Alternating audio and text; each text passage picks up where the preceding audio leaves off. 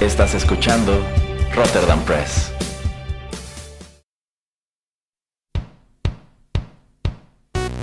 Esto es Rotterdam Chips, pedacitos de nuestra biblioteca que compartimos contigo.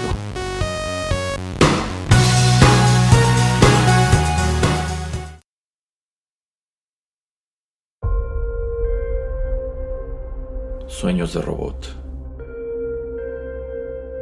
Isaac Asimov.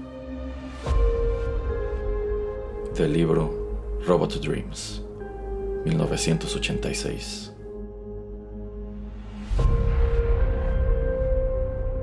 Traducción de Erasmo Bertz Neumann.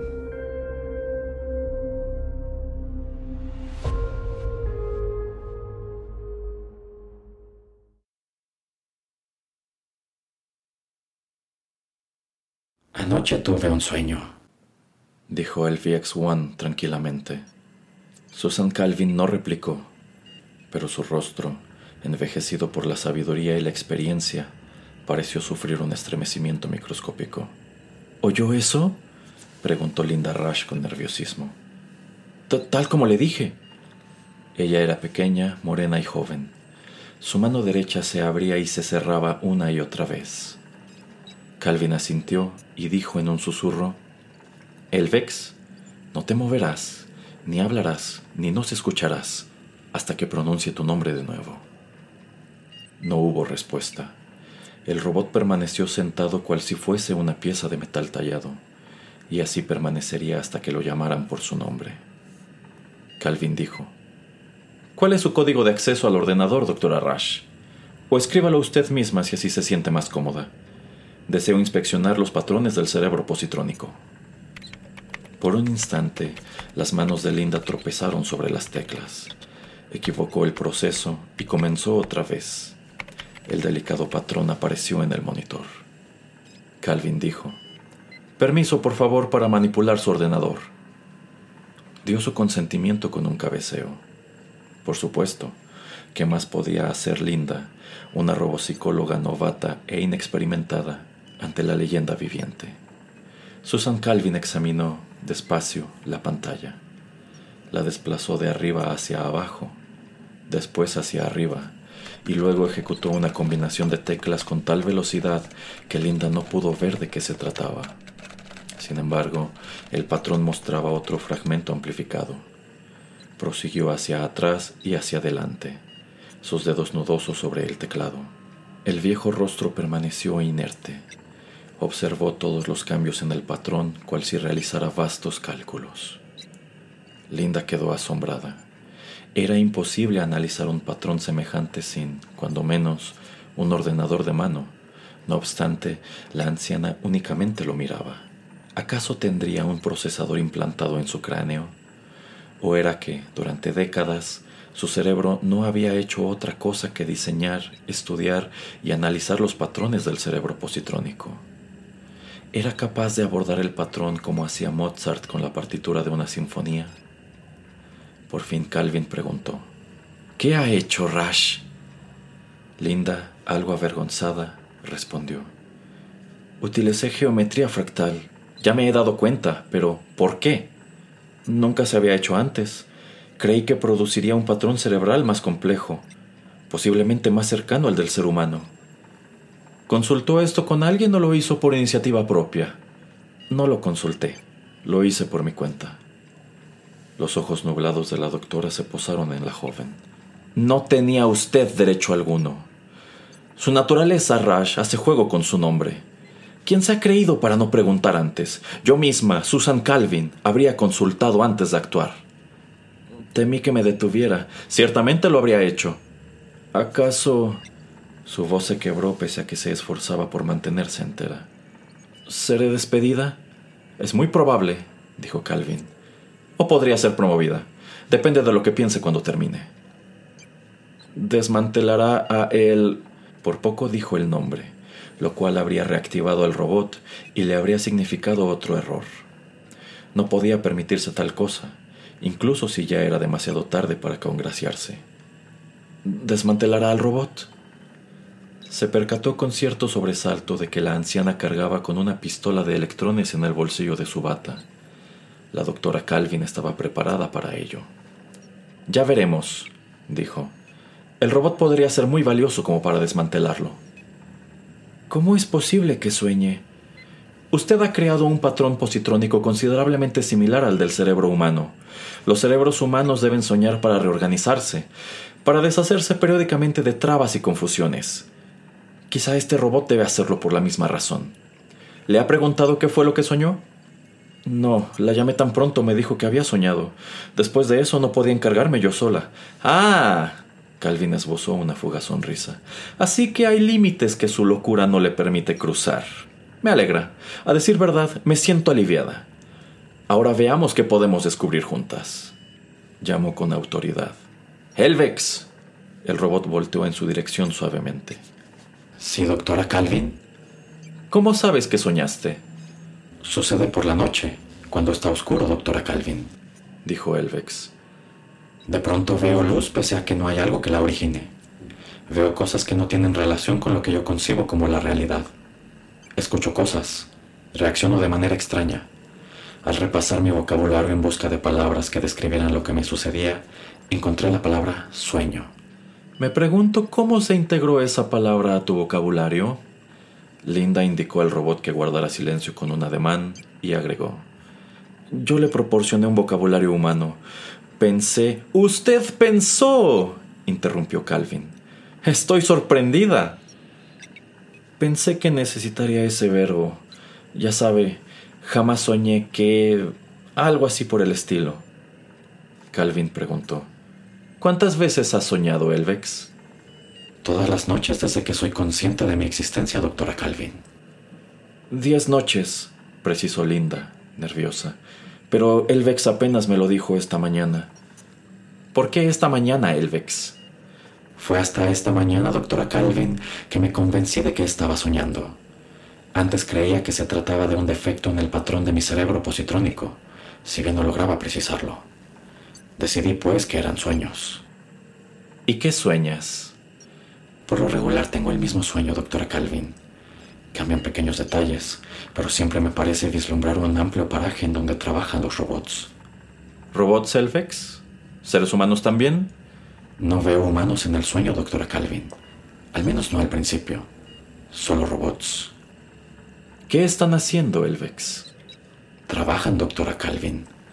Veo que algunos minan las profundidades de la Tierra y que otros trabajan en el calor y la radiación.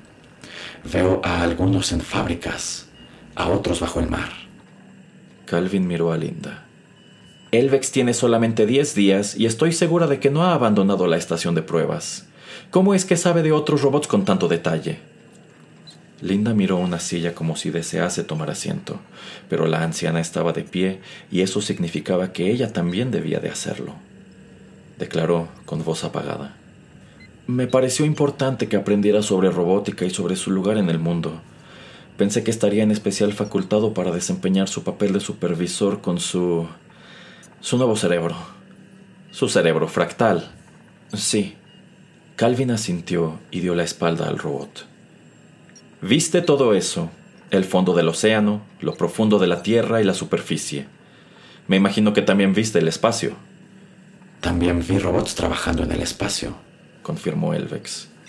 Fue al ver esas cosas, así como los detalles que cambiaban conforme asomaba de un lugar a otro, que me percaté de que mis visiones no coincidían con la realidad y concluí que estaba soñando. ¿Qué más viste, Elvex?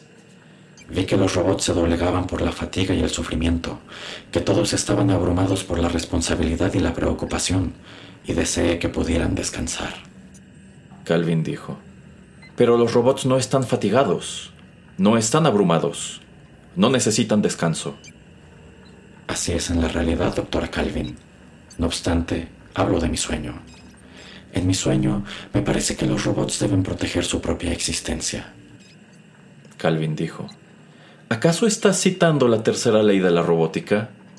Así es, doctora Calvin pero la ha citado incompleta. La tercera ley dice, un robot debe proteger su propia existencia en tanto ello no vaya en contraposición con la primera o la segunda ley. Sí, doctora Calvin, esa es la tercera ley en la realidad, pero en mi sueño la ley termina en la palabra existencia. No hay mención de la primera ni la segunda ley. Y sin embargo existen, Elvex. La segunda ley, que tiene prioridad sobre la tercera, dice, un robot debe obedecer las órdenes que reciba de un ser humano, salvo cuando éstas vayan en contraposición con la primera ley. Por esto, los robots siguen órdenes, llevan a cabo el trabajo que los ves hacer y lo hacen de buena gana y sin problemas. No están fatigados, no están abrumados. Así es en la realidad, doctora Calvin. Hablo de mi sueño. Y la primera ley, Elvex, la más importante de todas, dice, un robot no puede herir a un ser humano o mediante su inactividad permitir que un ser humano sufra daño. Sí, doctora Calvin. En la realidad, en mi sueño, no obstante, parece no haber una primera ni una segunda ley. Solo la tercera, y la tercera dice, un robot debe proteger su propia existencia. Esa es toda la ley. En tu sueño, Elvex. En mi sueño. Calvin dijo. Elvex, no te moverás, ni hablarás, ni nos escucharás hasta que pronuncie tu nombre nuevamente. Y una vez más el robot se quedó sentado cual si fuese una pieza de metal inerte. Calvin miró a Linda y dijo, ¿Bien? ¿Qué piensa, doctora Rush? Estoy aterrada, doctora Calvin. No tenía idea. Jamás se me habría ocurrido que semejante cosa fuese posible. No, respondió Calvin, tranquila. Tampoco se me habría ocurrido a mí, ni a cualquier otra persona. Usted ha creado un cerebro robótico capaz de soñar, y con ello ha revelado una capa de pensamiento robótico que no habríamos detectado hasta que el peligro fuera inminente. Pero eso es imposible, observó Linda. No querrá decir que el resto de los robots piensan igual. Conscientemente no, como diríamos de un ser humano. Pero ¿quién habría imaginado que existía una capa inconsciente bajo los surcos del cerebro positrónico? Una capa no necesariamente sujeta a las tres leyes. ¿Qué consecuencia habría traído conforme los cerebros robóticos se tornasen más y más complejos si no nos hubiese advertido? Se refiere a Elvex. Me refiero a usted, doctora Rush. Obró de manera errónea, pero al hacerlo nos ayudó a comprender algo en sumo importante. En adelante trabajaremos con cerebros fractales. Los construiremos con minucioso control. Usted jugará un papel en ello. No será sancionada por lo sucedido, pero a partir de ahora aprenderá a colaborar con los demás. ¿Entendido? Eh, sí, doctora Calvin. ¿Pero qué hay de Elvex? Aún no estoy segura. Calvin sacó la pistola de electrones de su bolsillo y Linda la miró fascinada. Un disparo directo a un cráneo robótico neutralizaría las ondas del cerebro positrónico y desprendería energía suficiente para fundirlo en un lingote inerte. Linda dijo, Seguro que Elvex será importante para nuestra investigación. No debe ser destruido. No debe, doctora Rush. Me temo que esa será mi decisión. Todo depende de cuán peligroso sea Elvex en realidad. Se enderezó, resuelta a que su viejo cuerpo no se doblegara bajo el peso de la responsabilidad. Entonces llamó. Elvex, ¿puedes escucharme? Sí, doctora Calvin, respondió el robot. ¿Ocurría algo más en tu sueño? Antes dijiste que no aparecían seres humanos al principio. ¿Quiere decir que lo hacían después? Sí, doctora Calvin. Me parece que posteriormente aparecía un hombre en mi sueño. Un hombre, no un robot. Sí, doctora Calvin. Y el hombre dijo, liberen a mi gente.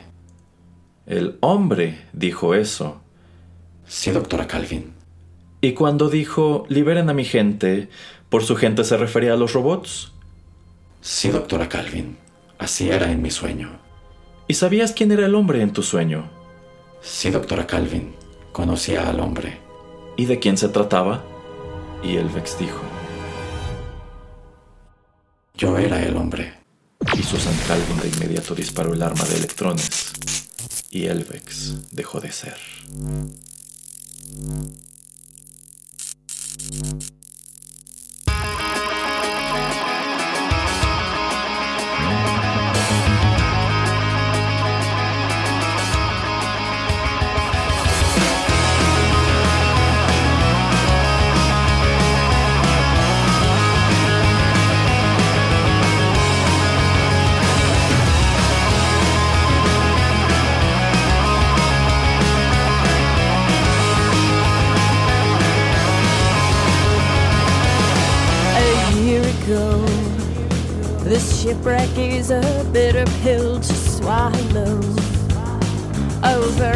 Overexposed and lost at sea. Haunted by the song that I will never sing. God, life is me. Oh, I was running out of faith into a shadow of doubt, diving so close to blacking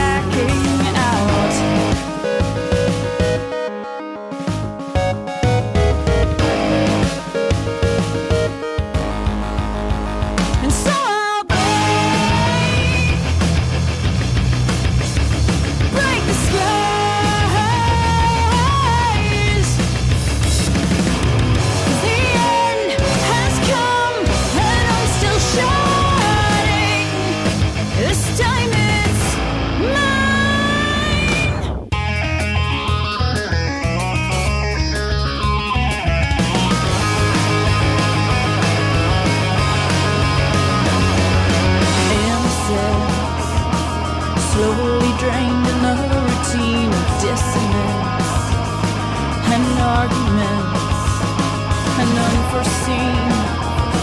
The stars align and supernova back to me, and the robots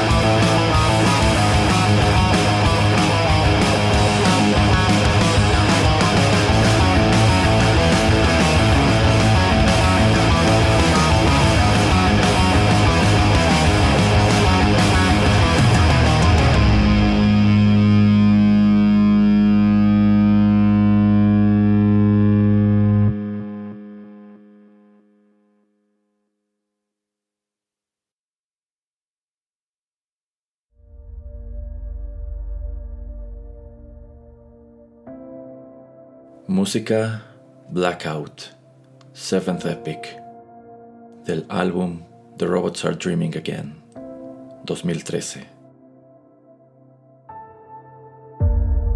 Esta fue una producción de Rotterdam Press.